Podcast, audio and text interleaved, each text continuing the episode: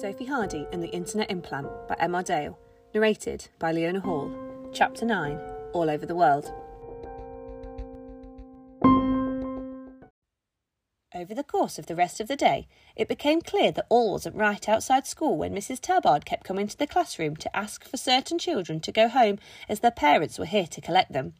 None of them had any appointments, and so the children that were left, which so far included Yasmin, Sophie, and Katie, wondered what they were missing out on. As she was banned from using her implant during lessons, it was seen to be an unfair advantage. Yasmin was unable to find out what was happening by looking on the internet. So, the three of them sat there being taught by Miss Sissons, who, having had it confirmed by Sophie that she had seen Clara, seemed to have got her head back together, and the three of them wondered what on earth was happening.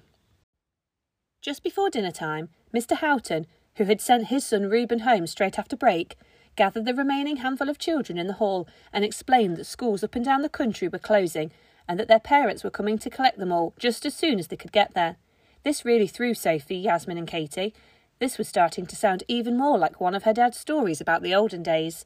Eventually, Amelia arrived at school and explained to Mr. Houghton that she was taking Yasmin home as well because her mum and dad were away with work and simply couldn't get back. Yasmin and Sophie gathered their things together and waved goodbye to Katie, who was now stuck at school pretty much by herself with just Mr. Houghton and a few infants to talk to. Lucky Katie, Yasmin remarked sarcastically as she got up to leave. Your mum is coming to get you as soon as she can, Katie, Amelia said to her as she led Sophie and Yasmin away. Katie just grunted and half waved. She was feeling left out and annoyed that Clara was being mentioned again. Now she was being abandoned at school as well. Plus, she really wanted to talk to her friends and have them take an interest in her and her problem, but they didn't seem to be bothered.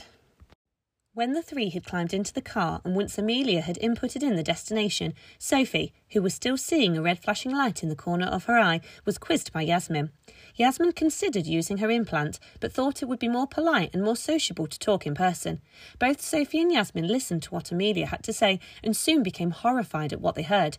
Amelia explained that at 1019 all over the world, people just stopped whatever they were doing and passed out. Sophie and Yasmin looked at each other. That was the time when Yasmin started, but Sophie interrupted. Yes, that was the time when you fainted. Sophie stared at Yasmin, and the two being such good friends, Yasmin knew exactly what Sophie was saying without actually saying anything. Don't tell my mum. You fainted as well, Yasmin? Amelia shrieked. Yes, so did Reuben Houghton, Yasmin added. Dear me, there's things all over the news. Builders falling off scaffolding, people nearly drowning in swimming pools, babies being left unsupervised. Fortunately, they're saying it only lasted for about 60 seconds, and with self driving cars and planes, it would have been much worse a few years ago. People falling asleep at the wheel and what have you. Amelia came up for air.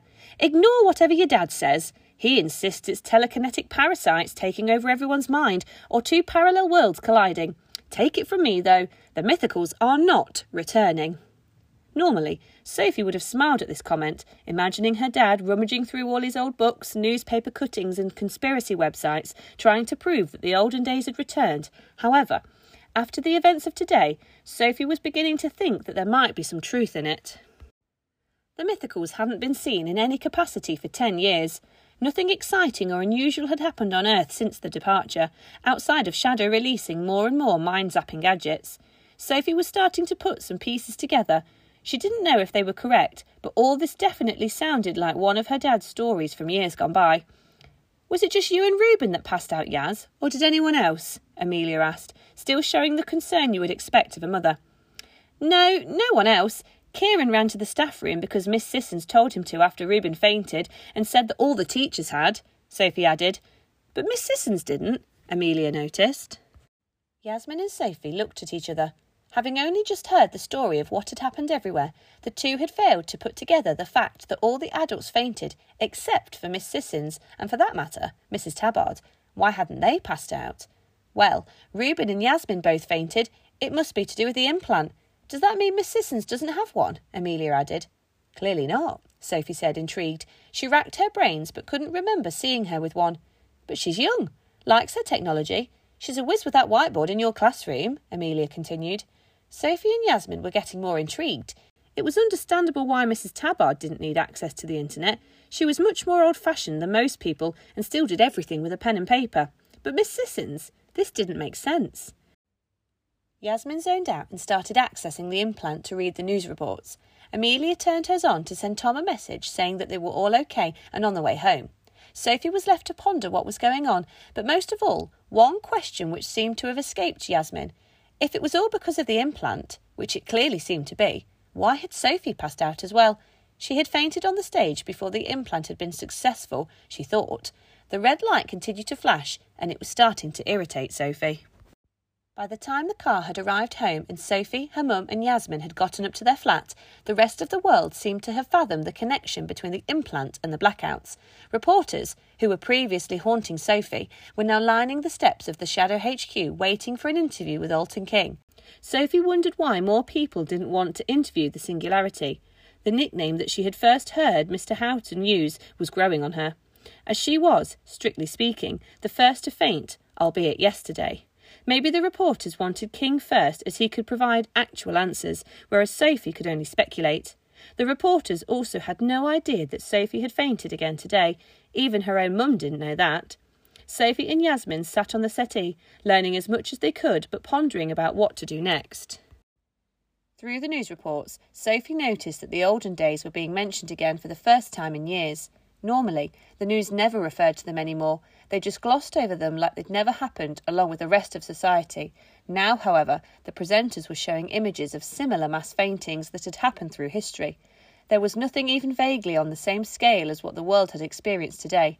300 people at once in Trafalgar Square about a century ago, 500 people at a football match 66 years ago.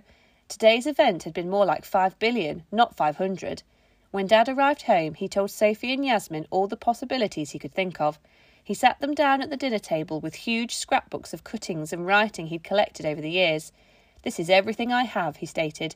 Every clue to every event that ever took place that I could get my hands on. He was talking with the same passion that he showed when he told Sophie stories. It was because of this enthusiasm that Sophie had struck up an interest in it in the first place. Now Yasmin was listening intently too. From everything I have ever read, every website I have ever been on, every person I have ever spoken to, I have come up with the following conclusions. He sat forward and flicked through the first of his scrapbooks.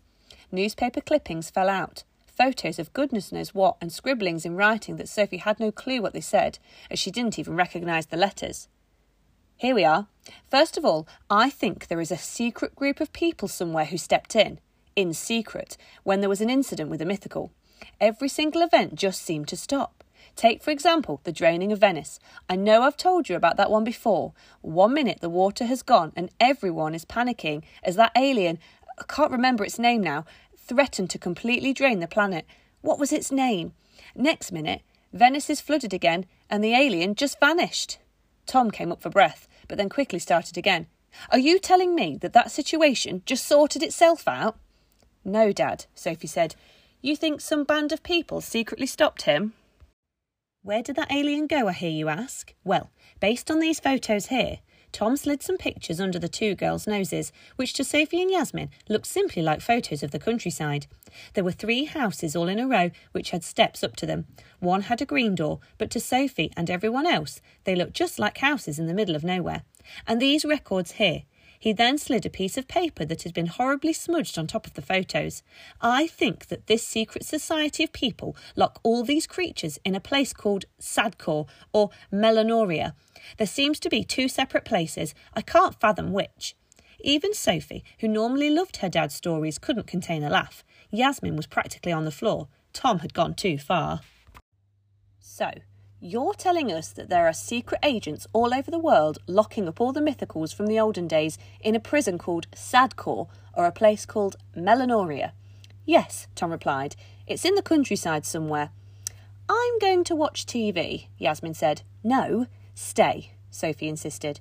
Yasmin reluctantly listened more as Tom reeled off more things that he had uncovered. None of it related in any way to the blackout today, but it was one of her dad's stories, and Sophie listened even more than usual as this one was putting today into context. Sophie was loving it even more than usual because she was living this story of her very own.